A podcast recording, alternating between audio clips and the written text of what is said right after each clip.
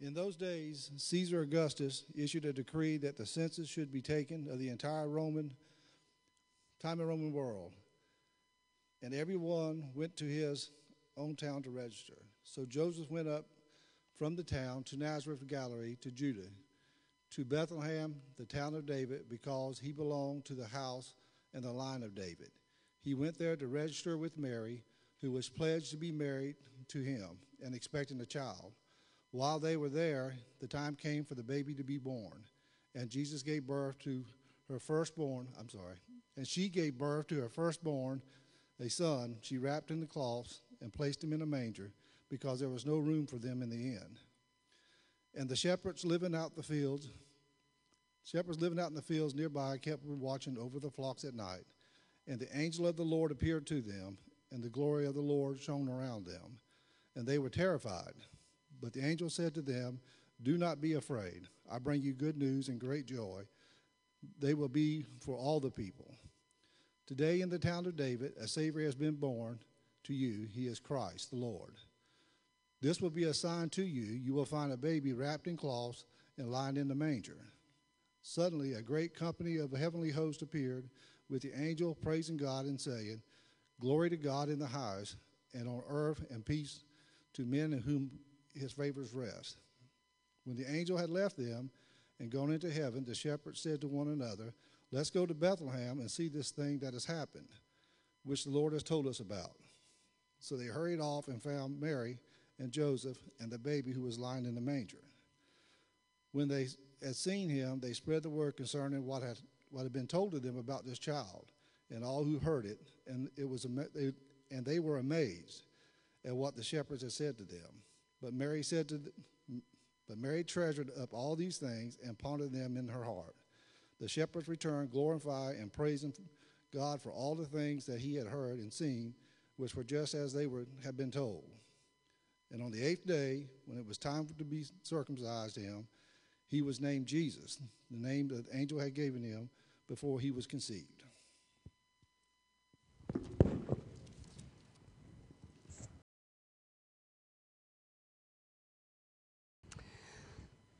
Amen. Well, church family, uh, as you've heard William read to us the text, and I thank you for that, brother, read to us the text from Luke chapter 2, I ask you to turn your Bibles there as we are going to be here looking at this Christmas story. And in this, we are finishing our series, Behold 10 Words of Wonder. And if you haven't been inside with us, maybe you've been volunteer with the kids ministry over the last couple weeks, or you hadn't been here for whatever purpose uh, or reason, uh, or maybe this is your first time joining us if you're watching us online, especially. We've been looking at this series over the last three weeks, Behold 10 Words of Wonder. And we've been looking specifically at Luke 2.10 as our starting point where, as William just read in there a moment ago, as he's reading, he says, The angel said to them, Fear not, for behold, I bring you good news of great joy that'll be for all the people. And a few weeks ago, Pastor Walter delivered a message on fear not, why, why we should not fear as Christ's followers if you're in Christ. There, there should be no need for fear because of what has happened through Christ's finished work.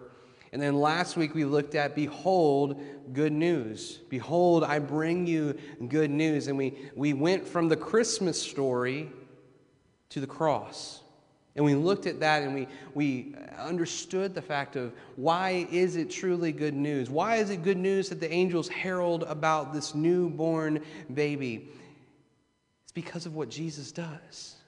He goes and grows into a man and lives a perfect, sinless life and eventually goes to Calvary's cross, bearing the weight of the sin of mankind upon his shoulder, taking on God's wrath in our place, dying on Calvary's cross, and resurrecting from the grave three days later. And then today we look at this, this culmination of this series great joy for all the people. Great joy for all the people. And so I invite you, let's go ahead and look in there. I want to give you a quick recap, though, just in verses 1 through 7. Now, when you come on Christmas Eve, if you're able to, or you watch it online, or you can see it afterwards, because we will have a stream, we'll put it on the website if you're not able to make it, or you're going out of town, or whatever reason, you'll be able to see it. But we're going to be all of our pastors that are going to be speaking. We're going to take this scripture and we're just going to all read it together. We're all going to worship. We're going to celebrate this Christmas story, but just very quickly, verses 1 through 7, I'm just going to read them again real quick and just offer a quick comment on them before we dive in really at verse 8. In those days, a decree went out from Caesar Augustus that in the world, that all in the world should be registered. Okay, we got it. Census, got to do that. This was the first registration when Quirinius, the governor of Syria, and all went to be registered, each of his own town. And Joseph also went up from Galilee, from the town of Nazareth to Judea, in the city of David, which is called Bethlehem, because he was of the house and lineage of David. That is very, very important. To be registered with Mary, his betrothed, the one that he was to marry, his betrothed, who was with child. Obviously, this is Jesus. And while they were there, the, time came for her to give birth, and she gave birth to her firstborn son and wrapped him in swaddling cloths and laid him in a manger because there was no place for them in the inn. You know, one of the reasons we have great joy at looking at this passage today, one of the reasons, if you are a follower of Christ, especially that you have great joy, is because it is for all people, because God has sent his only begotten Son to this earth to eventually die for the sins of all mankind. This is the same Jesus, this baby that is born that we celebrate, this beautiful birth that the angels are heralding in to the shepherd. This beautiful baby is the one that is with God in the beginning. We read about that in John in his Gospel, chapter 1, verses 1 through 3. It reads In the beginning was the Word, and the Word was with God, and the Word was God. He was in the beginning with God, and all things were made through him. And without him was not anything that was made. Let's stop for a moment and let's behold the beauty of that verse. Let's behold the beauty of the Christmas story. Jesus being born, it's not like he's this new creation that just comes out of nowhere at this moment. No, this is Jesus, part of the Trinity, who is there with God in the beginning. He is the Word made flesh. He has been born and he will eventually go to Calvary's cross to die.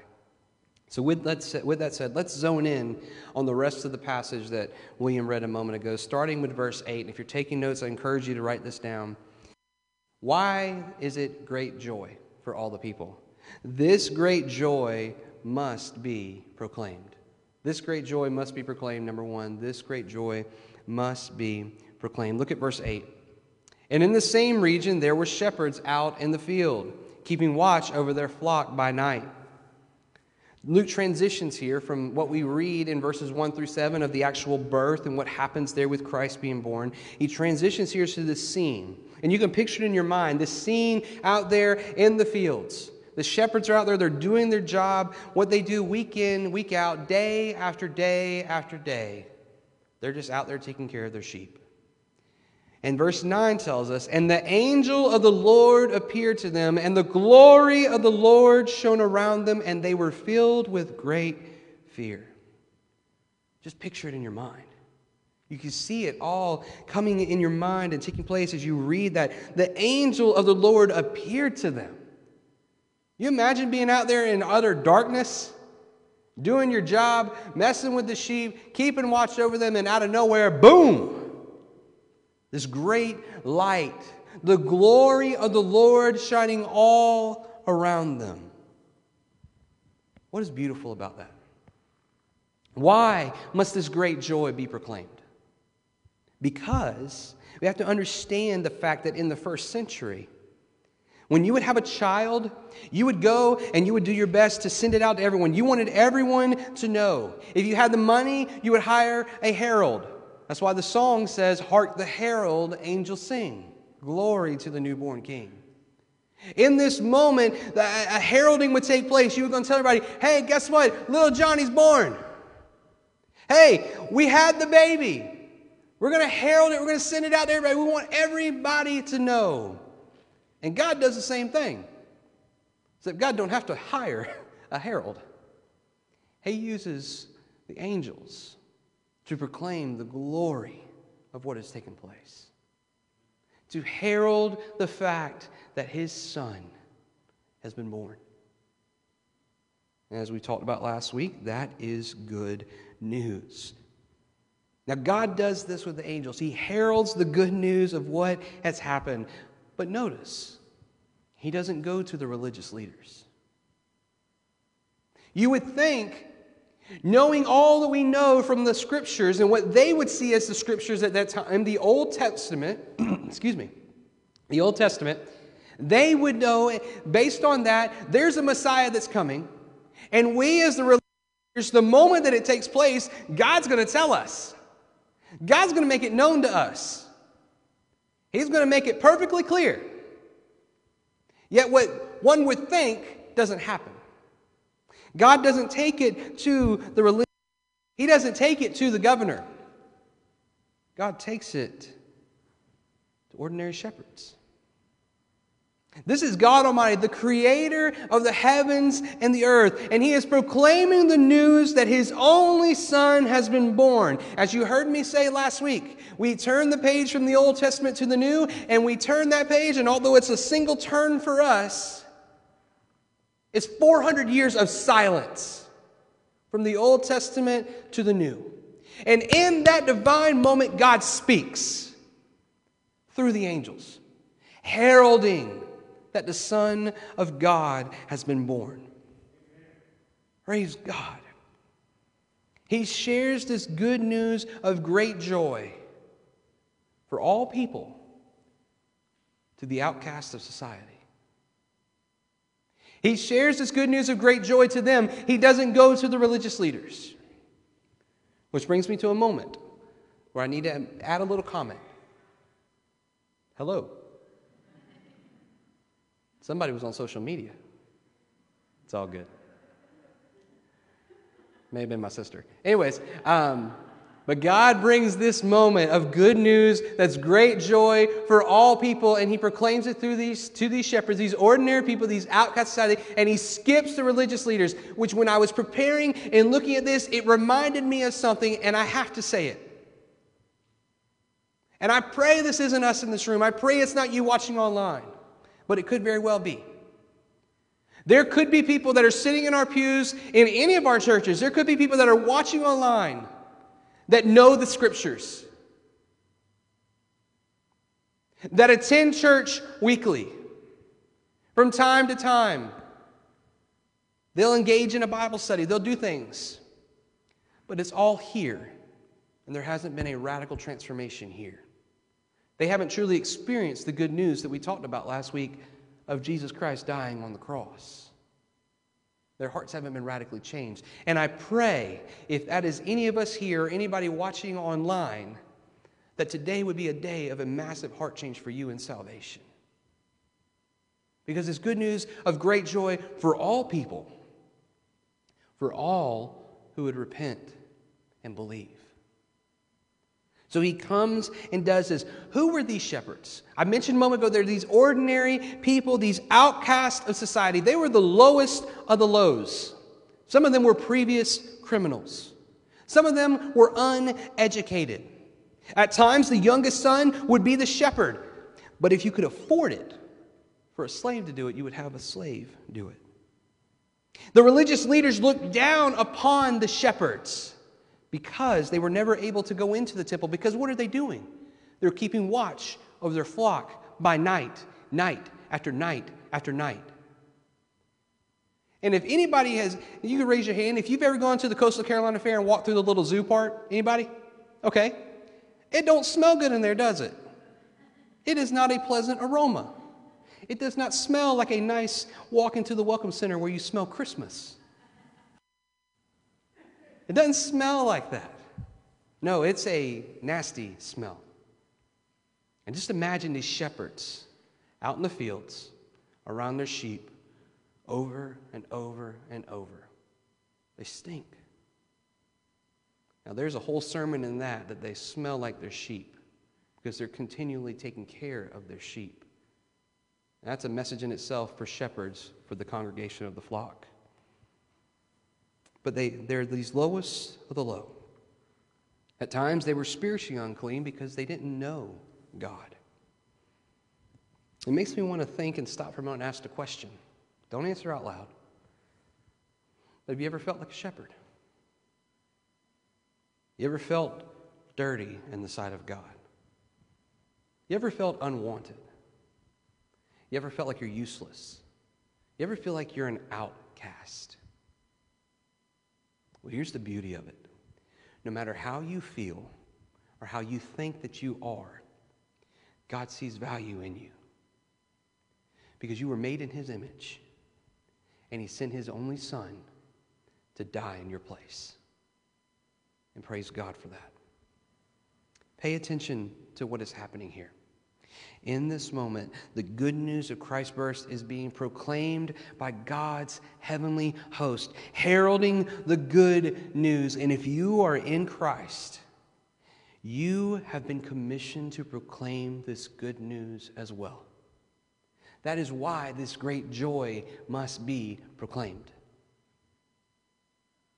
Because there are people that don't know Christ Jesus as Lord. There are people that we love that are in our families, that we work with, that are next door to us, that are down the hall from us, that do not know the power that is in Christ's sacrifice on the cross and his resurrection from the grave. The great joy that we have must be proclaimed. Secondly, this great joy is found in the person of Jesus Christ. Look at me with verse 10.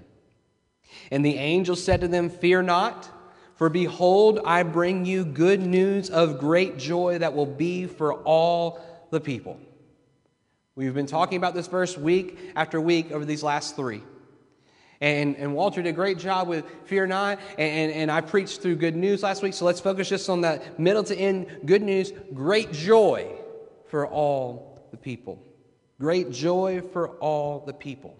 Now, just as a quick recap of the good news the good news is the gospel.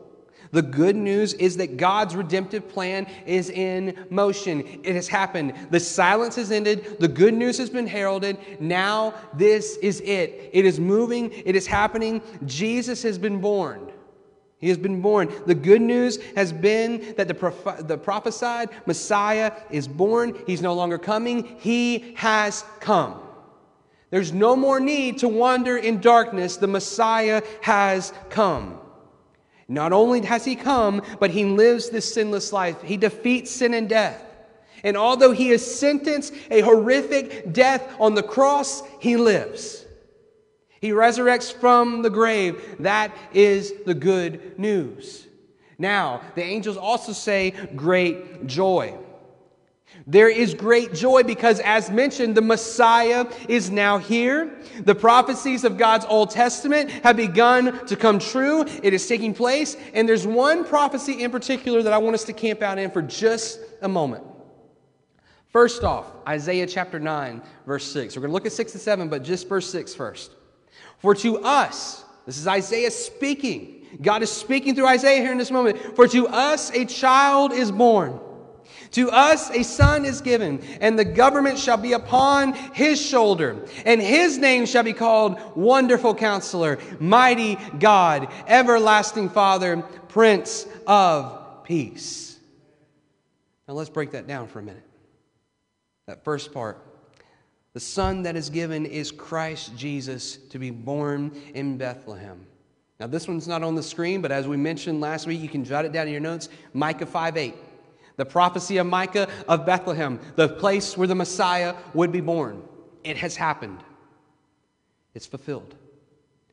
The next part the government shall be upon his shoulder. At last, at last, there will be one who will reign supreme over his people, over all people, over all creation. Remember, church, as Jesus grows into a man and lives this sinless, perfect life, and he's sacrificed on Calvary's cross in our place, defeats sin and death, and resurrects, what does he say to his followers before he ascends back into heaven? He gives them the Great Commission. He says, Go and make disciples of all nations, baptizing them in the name of the Father, the Son, and the Holy Spirit, teaching them to observe all I have commanded you, and lo, I am with you always to the end of the age. But what does Jesus say before the Great Commission that we know? All authority and on heaven and on earth has been given to me. He has all authority. He is the one that is in control. That is why Isaiah 9 6 tells us the government shall be upon his shoulder, because he shall reign forevermore. And his name shall be called Wonderful Counselor. Wonderful Counselor. It comes from this translation of these wondrous signs and the giving of wise advice. Jesus would come to do signs and wonders and give wisdom in his teachings. He would also give us the gift of the Holy Spirit that dwells inside of us when we profess Christ, does he not? And that is our guide in this life. We come before the Lord and we cry out to Him, God, lead me. And through the power of the Spirit and the Word of God living and active, God speaks to us, God directs us. He is our wonderful counselor. He is the one when we have great news that we want to proclaim and we're joyful and we're excited and we come before Him. He is the one, Abba, Father, God Almighty, thank you for what you've done. He's also the one when we're facing difficult times and it's hard, like 2020. And all the pain and anguish and anxiety that this world brings, He's the one when we go to Him and say, Abba, Father, God Almighty, I need you. And He is there continually, every single moment. He is our wonderful counselor. And He's also given us the truth of His scriptures. And in doing so, we know from James 1 5, when we are in need of something and we need wisdom to seek out counsel from God, we come before, and James 1 5 says, If any of you lacks wisdom, let him ask God who gives generously to all without reproach, and it will be given him. That is the beauty of the gospel in and of itself. God Almighty gives generously. I don't know about you, but I don't deserve Christ's sacrifice on the cross. I don't deserve him dying in my place. But God generously, lovingly, in mercy and grace gave Jesus Christ in my place. And if that's what he's going to do, you better believe if you need something, you cry out to him for wisdom or anything like that, that wonderful counselor is going to give it to you generously. Praise God for that. Back to Isaiah 9 6, it says, Mighty God. He's divine. And he's a warrior. Pastor Walter mentioned it a couple weeks ago with the Fear Not, but there's a day coming when the great high priest, Jesus Christ, the great chief shepherd, when he appears, he's coming back like a warrior ready to fight. And when he returns, he will take Satan, just as I said last week, and he will throw him in the pit and lock it, throw away the key. No more pain, no more suffering, no more temptation in this life. Defeated. Satan was already defeated on Calvary's cross in the resurrection of Jesus because sin had lost its sting. But oh, the day when our chief priest our great high priest, Jesus Christ, returns as a warrior. Satan is done, locked away forever. Everlasting Father. Jesus would play as this fatherly figure to his followers, and as our king, he does the same. And here's the beauty of it it's everlasting, it's eternal eternal. It's not temporary like this life. It's not a moment that passes in time and then is gone. It's eternal, it's everlasting. And then this one the Prince of Peace. Jesus is the Prince of Peace. He is the one who brings peace between man and God because of his finished work on Calvary's cross. He's the one who can bring peace to your weary soul, even at this moment. I've already mentioned it. It's not a surprise to any of us. This year has been one for the trash can. It hasn't been a good year. in terms of earthly standards. It's been rough, it's been hard. We've had to lock ourselves down in homes for many, many, many months, it feels like. We have to wear masks during services. We have to be fearful of a virus. We have to question if a vaccine will work. We have to do all these things. And we have to remember that in the midst of the difficulty, there is one constant, present thing Jesus is there always. We cry out to God our Father and ask Him for wisdom, and we trust Him in the midst of the uncertainty. If you remember from 1 Peter 5, when we covered that three weeks ago now, when we were going through our series, he says that, that we come before Him, we bring our cares to Him because He cares for us. We bring those worries, those anxieties, we cast those on Him because He cares for us. And He's with us always. But I also want to encourage you with something. Excuse me. Although this year has been difficult by earthly standards, I said earthly standards. In godly standards, this has still been a wonderful year. And we'll talk more about this next week as we finish up the year, but I want you to still be encouraged because God has still been moving and working in His churches. He's been doing it all over, but He's especially been doing it not only at Holmes Avenue, but He's been doing it in the Park Circle family of churches. He's been opening doors that were closed or that were barely opened with schools. Matter of fact, he has taken the door off the hinges for us at Hersey. We had three people come to faith in Christ this year. We had two last year. God's not done. And in the midst of the things that are difficult and hard, the Prince of Peace is there always. So when it looks rough, when it is rough, run to him because he is the Prince of Peace. And his eternal kingdom will bring us peace forever. I always love the verse in Revelation. There will be a day when there are no more crying, no more tears. He will wipe them all away from our eyes, and death shall be no more.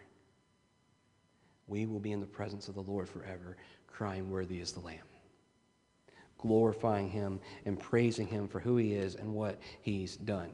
Now, look at Isaiah 9 7 with me. Of the increase of government and of peace, there will be no end. In the throne of David and over his kingdom to establish it and uphold it with justice and with righteousness from this time forth and forevermore. The zeal of the Lord of hosts will do this. That first part there, the increase of Christ's government will be continual and there will be no end to the peace, just as I said a moment ago. Jesus will sit and reign on the throne of David. Make a note right there in your Bible, make a note on your notes that you're writing, put Matthew 1. Go back and read through the genealogy of Jesus. You may hear me say that and say, Brian, you know how difficult it is to read a genealogy? It's hard. I understand. There's a lot of names that you can't pronounce. But I guarantee you, if you stop for a little bit of time and you trace back all through Matthew 1 and you look at that genealogy, it takes you all the way from Adam to Christ. And there's some powerful testimony of people who were jacked up, messed up, sinful people, yet God still used as part of the Davidic line that would lead to Christ. King David being one of them. Jesus establishes that throne forever. He will establish it and uphold this kingdom with justice and righteousness from this point forth and for all eternity. And this idea there, this notion of the zeal of the Lord, it's this devotion to God to fulfill his plan. Jesus does this. Again, the beauty of the Old Testament the prophecies that are fulfilled in the new in Christ.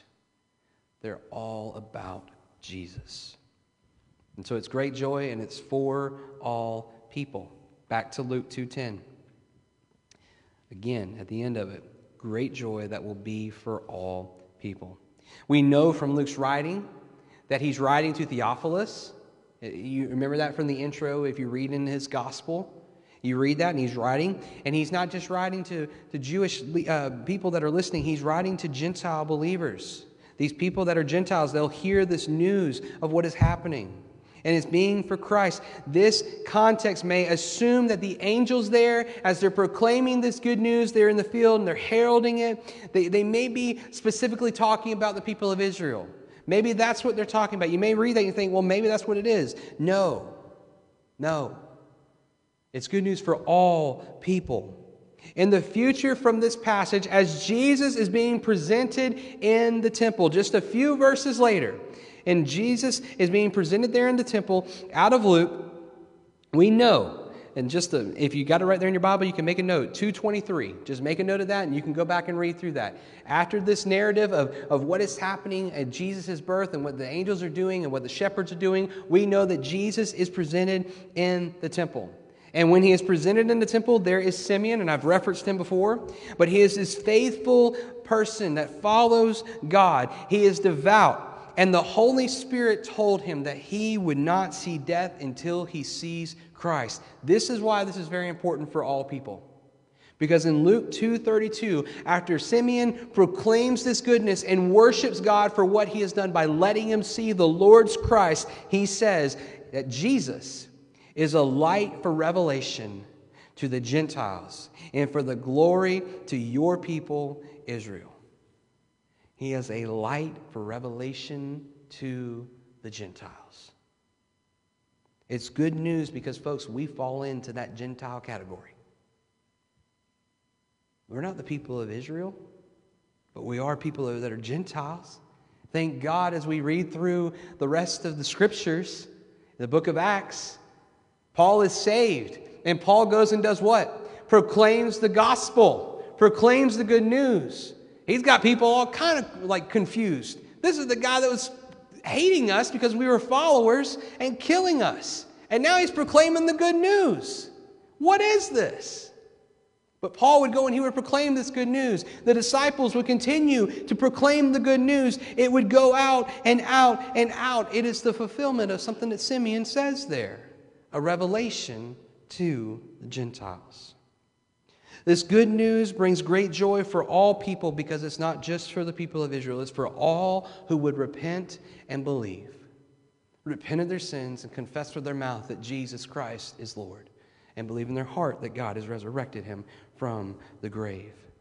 Praise God for this good news of great joy. Next thing we see is this great joy produces worship. Luke 2:11.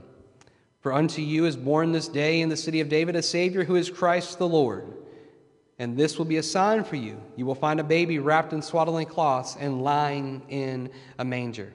We see this reference here in verse 11 to the city of David, again pointing to that Davidic line. And we also see these three titles in the verse the Savior, Christ, the Lord. So beautiful. There's a gospel message right there in the verse. He is the Savior of the world, He is Christ, He is the Lord. And again, verse 12 the angel then tells the shepherds what to be looking for to identify Christ. This is what you will see. Now look at verse 13.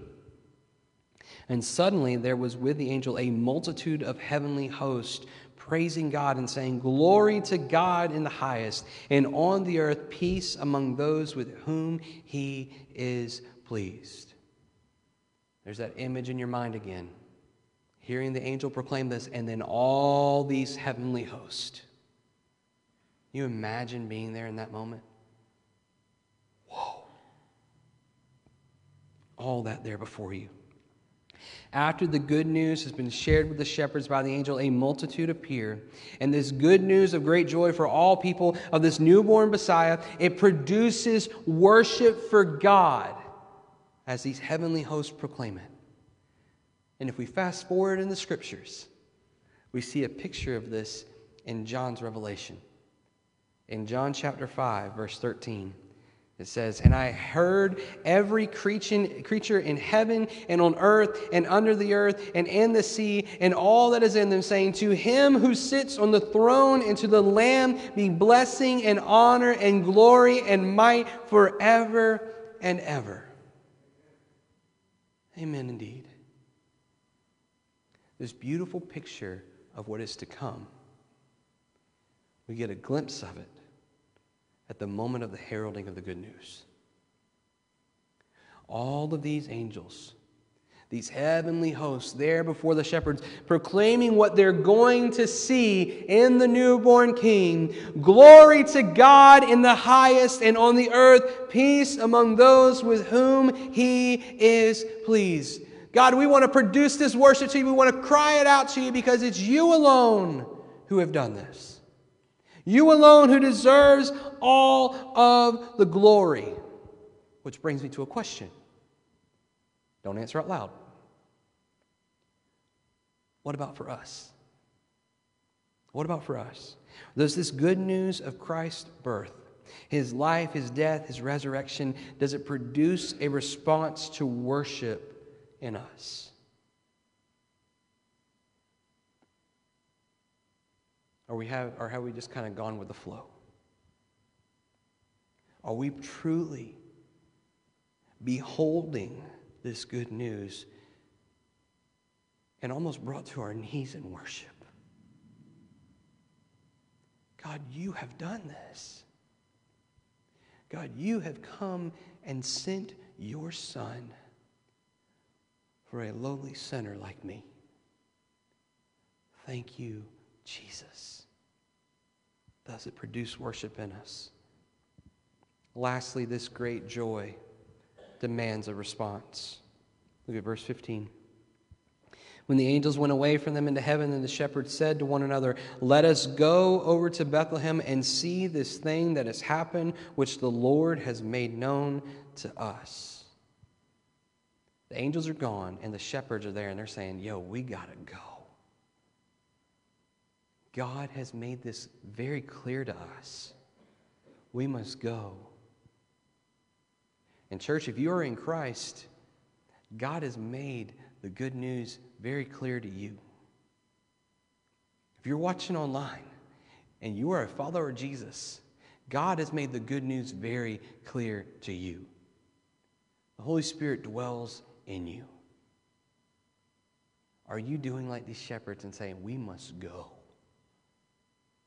Knowing what God has shown us, what God has revealed to us, we must go. And verse 16 tells us, and they went with haste and found Mary and Joseph and the baby lying in a manger. They have their little meeting real fast. They say, Yo, we've got to go and see this. And scriptures say that they go with haste. And you've heard me reference the word haste before. Some of you probably remember what it means, but it means to go very quickly. We don't say the word haste much around here. I don't think we ever do. I don't tell anybody, hey, I got to I gotta go with haste to get to work. No, I got to go quickly. I got to put the foot to the pedal to the metal. Don't say anything. Don't say anything. Your pastor accidentally bumped into Trisha's car last Sunday after church. We got it worked out. But that was a joke for them.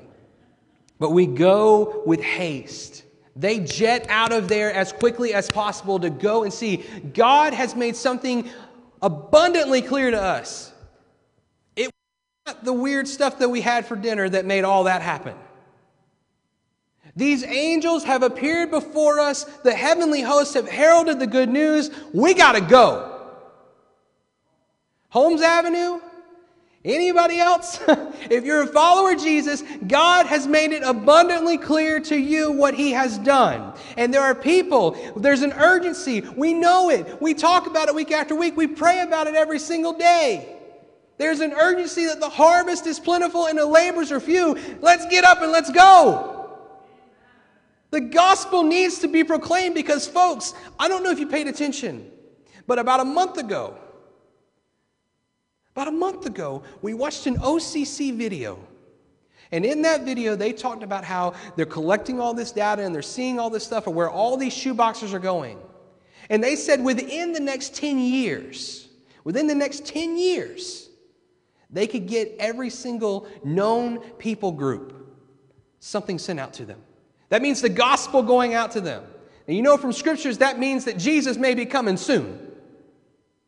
There's an urgency to the call. This good news must be proclaimed. It must produce worship in us, this great joy that wells up inside of us. It has to be something where a response is given and taken out because people are dying and being separated from God for all eternity. They need to hear the good news. It is needed. And if we can't physically do anything about it, we can pick up a phone and call somebody. We can write letters. We can do anything. If we can do something about it, then let's do it. Because there's an urgency still to the call. And that moment there with that with haste, we remember, if you remember the Christmas story, back when the angel comes to tell Mary, hey, you're going to be having the Messiah. What does Mary do? She gets up and with haste, she goes to Elizabeth, her relative, to tell her what happened. We see this play out before us. There's an example there for us, demanding a response and an urgency to go quickly. And then 17 and 18 says, When they saw it, they made known the saying that had been told to them concerning this child. Hey, this happened to us. We want you to know about it. And all who heard it wondered at what the shepherds told them. But Mary, Mary treasured up all these things, pondering them in her. Can you imagine Mary there in that moment? She's just lived through all of this. She's seen all of this happen. She's trying to put together all the pieces of the puzzle.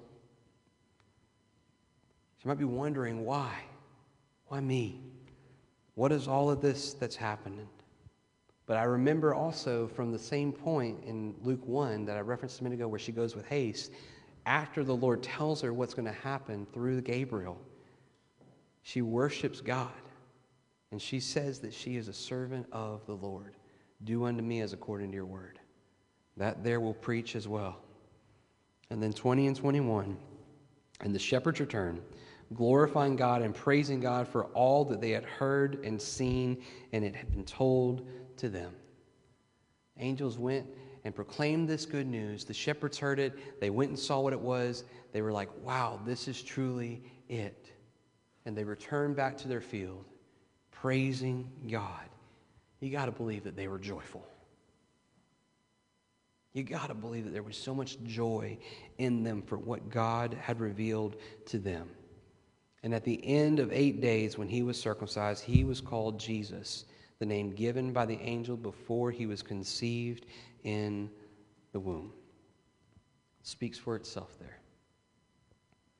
They followed the custom. Eight days later, Jesus is circumcised. He is named Jesus, just as God called him to be named. And then later on, we see that he is presented in the temple.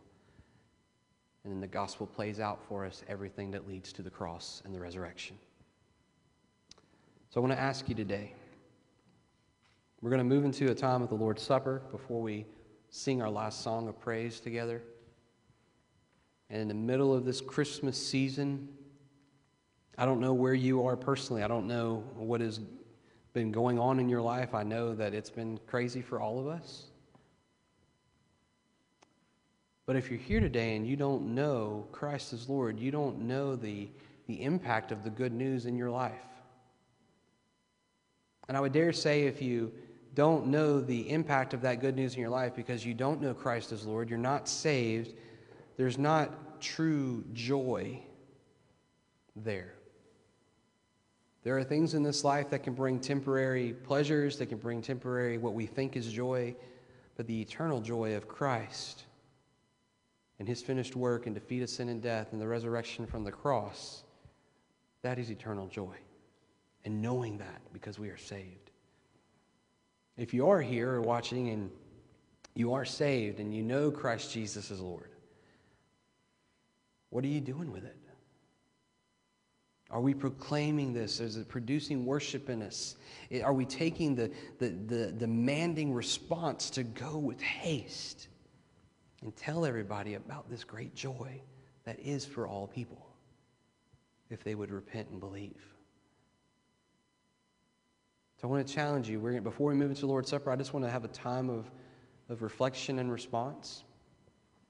Take this moment to, to pray and ask God what it is that He would have you do. I'm going to stay here for a minute. That He would have you do. Maybe it's today is the day of salvation for you, and if that is, and, and you need prayer, I would love to pray with you before partaking the Lord's Supper and lead you in that. But maybe today is a day of just needing to say, Lord, I repent. And I need to get serious about the call of my life as a follower of Jesus. Let's take a moment, let's quietly reflect and pray, and then we'll continue in our service. Let's pray.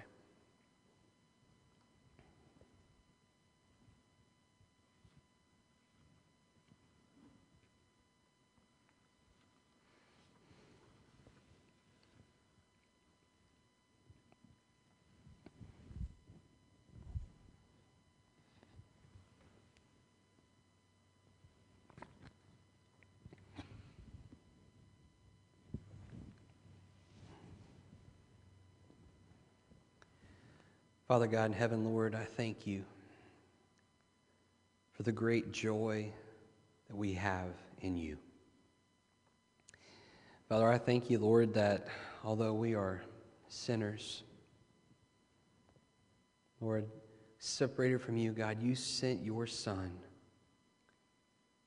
this beautiful baby, born of the Virgin, to live a perfect, sinless life that would lead to Calvary's cross, where he would suffer, taking your wrath on him until the moment he cried out, It is finished, and committed his spirit to you. Coming off of the cross, being buried, and resurrecting on the third day. This is the Jesus we celebrate and we worship. Father, I thank you for those of us in Christ, Lord, that know you, we are saved and we have been given the Holy Spirit whom dwells in us. I thank you for your word, Lord, and the fact that you lead us through the power of your Spirit in looking at your word that is living and active, sharper than any two edged sword. How you move and work in us, God, it's so incredible. But Lord, after hearing the message today, for those that are with us in person, those that are with us online, Lord, I don't know where their hearts are right now, Lord, and I just pray for them. And I ask, God, that if they do not know you as Savior and Lord, maybe today would be the day of salvation. And if your Spirit is drawing near to them, Father, that they would confess Christ Jesus as Lord, repenting of their, of their sins. Father, for those of us that are followers of you, Lord, as we move into this busy week, Lord, I pray that we would truly remember, reflect on what you have done for us by sending Jesus. Lord, I pray that we would be serious about the call in our lives as followers of Jesus Christ to herald the good news to those that you have divinely placed us around. And Lord, I pray, Lord, that we would see more and more people. Lord, we pray and ask for at least 21 more, Lord. I just pray, God, that you would move and work, and Lord, that people would come to faith in Jesus, Lord, because every man, woman, and child in this circle of accountability that is around us needs to hear the good news. I pray, God, that you would save many souls, not just through the working of Holmes Avenue Baptist, but Lord, through the other sister churches right here around us. I pray, God, that you would be glorified, that you would move and work. And I pray this in Christ's strong name. Amen.